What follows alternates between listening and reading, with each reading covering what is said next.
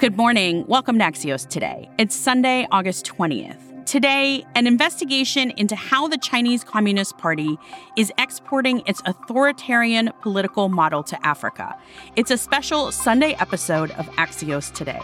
I'm Niala Boodhoo. A coup in Niger and its violent aftermath has Western powers, including the U.S., scrambling to keep an anti terrorism presence in the region, something U.S. officials say is critical. And the turmoil is also affecting China's relationship with the West African nation. As one of the largest investors in Niger, China has put billions into its oil sector, for one. And a major Chinese project, an $800 million hydroelectric dam in Niger, has been suspended because of the coup. But across the continent in Tanzania, China's role looks different. There, the Chinese Communist Party's first overseas training institute is teaching up and coming African leaders Beijing's approach to governing. It's part of China's plan to create an authoritarian friendly political bloc in Africa. Axios' Bethany Allen Ebrahimian went to Tanzania as part of the investigative series China's Shadow Empire, funded by the Pulitzer Center. And Bethany joins me now. Hi, Bethany. Hi, Niala. Bethany, we've heard so much about the recent coup in Niger and how anti Western these coup leaders are. Big picture, how has Beijing been trying to influence African countries to adopt their brand of government generally?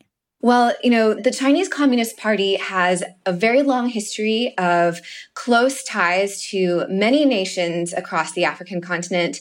And a lot of those relationships date back to an era of colonialism or, you know, just as countries were emerging from colonialism and gaining independence. So there were strong liberation movements. And the Chinese Communist Party, too, viewed itself as pulling China, you know, out of the grip of Western powers. And so the Chinese Communist Party and numerous African nations, including Tanzania, including Niger, there's a strong sense of kinship that we are not Western powers, we're not colonial powers we can together develop and we can be strong despite the history of Western imperialism. And China's focus on the continent, how does that differ from other parts of the world? The Chinese government's activities across Africa are in many ways like what we've seen with China's activities elsewhere, but it's dialed up to a 10 in, in Africa. So I think that the West has overlooked Africa to such a huge extent.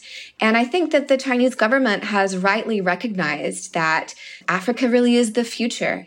Nigeria is projected to be one of the most populous nations in the world by 2100. There's so much untapped energy and potential there. And there's, it's been so underfunded and so underdeveloped, especially in terms of its infrastructure. And so the Chinese government says, you know, that they want to treat African nations like equal partners and to kind of recognize that gap. And, and also it's been a huge, basically business opportunity for the Chinese government and for Chinese state-owned enterprises. You know, many um, African countries are rich in natural resources, mining cobalt, many, many key resources and minerals.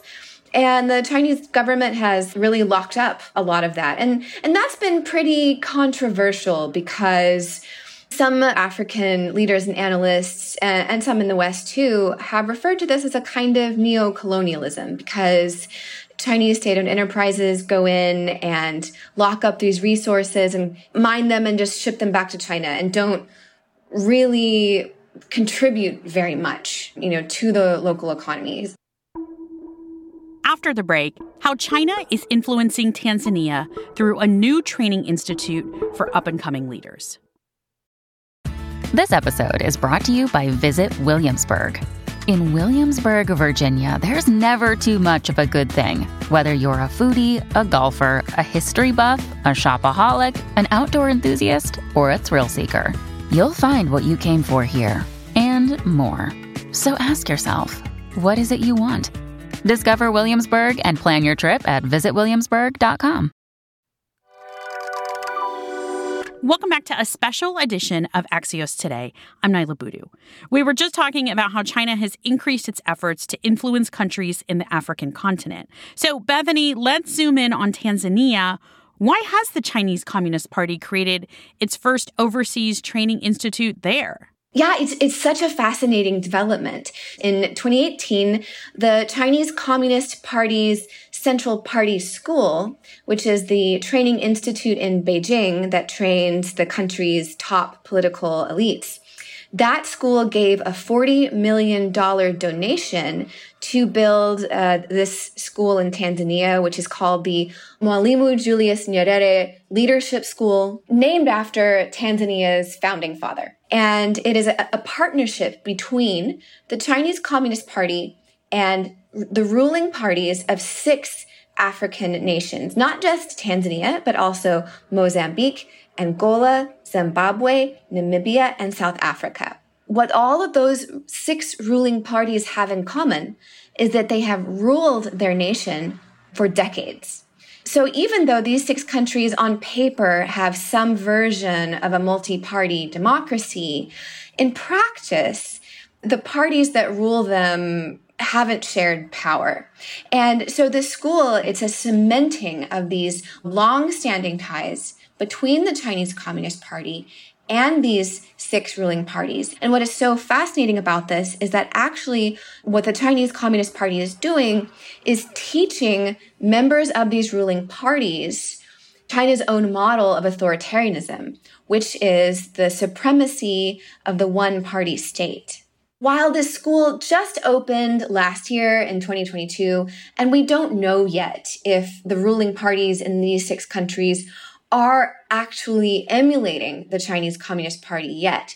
What we do know is that this system definitely has a clear appeal because the Chinese Communist Party is advertising it as the secret recipe that helped China rise out of poverty and rise above its colonized roots and become the global superpower that it is.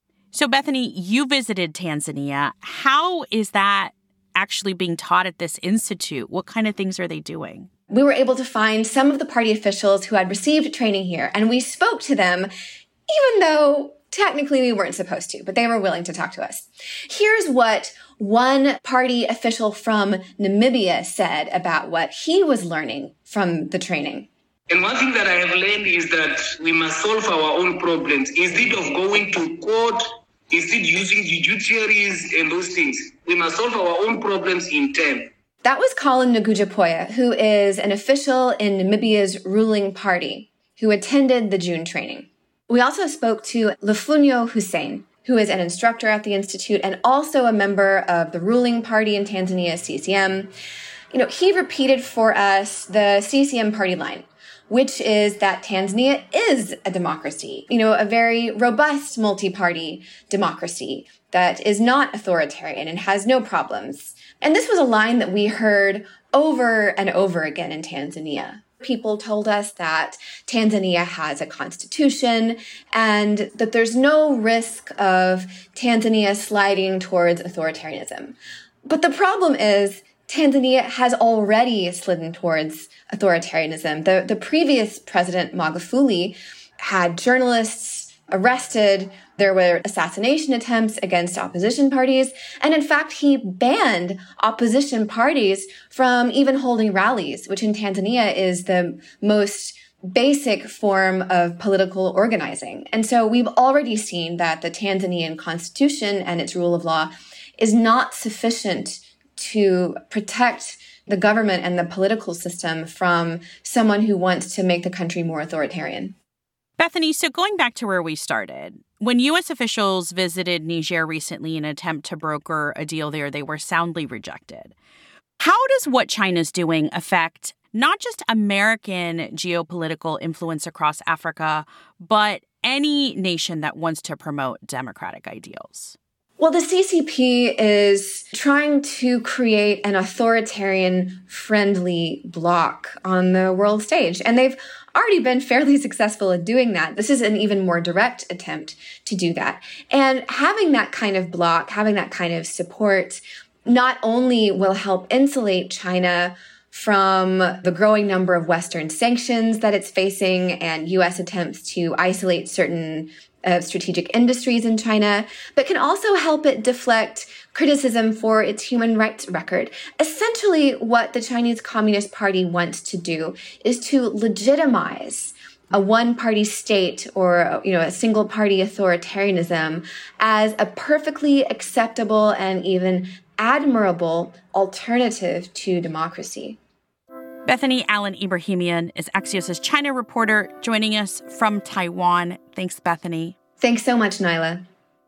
Thanks for joining us for this special weekend episode of Axios Today.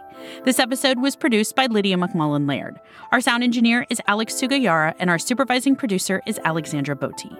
Thanks to the Pulitzer Center for support of this journalism. We'll add a link to Bethany's full story and the entire series in our show notes.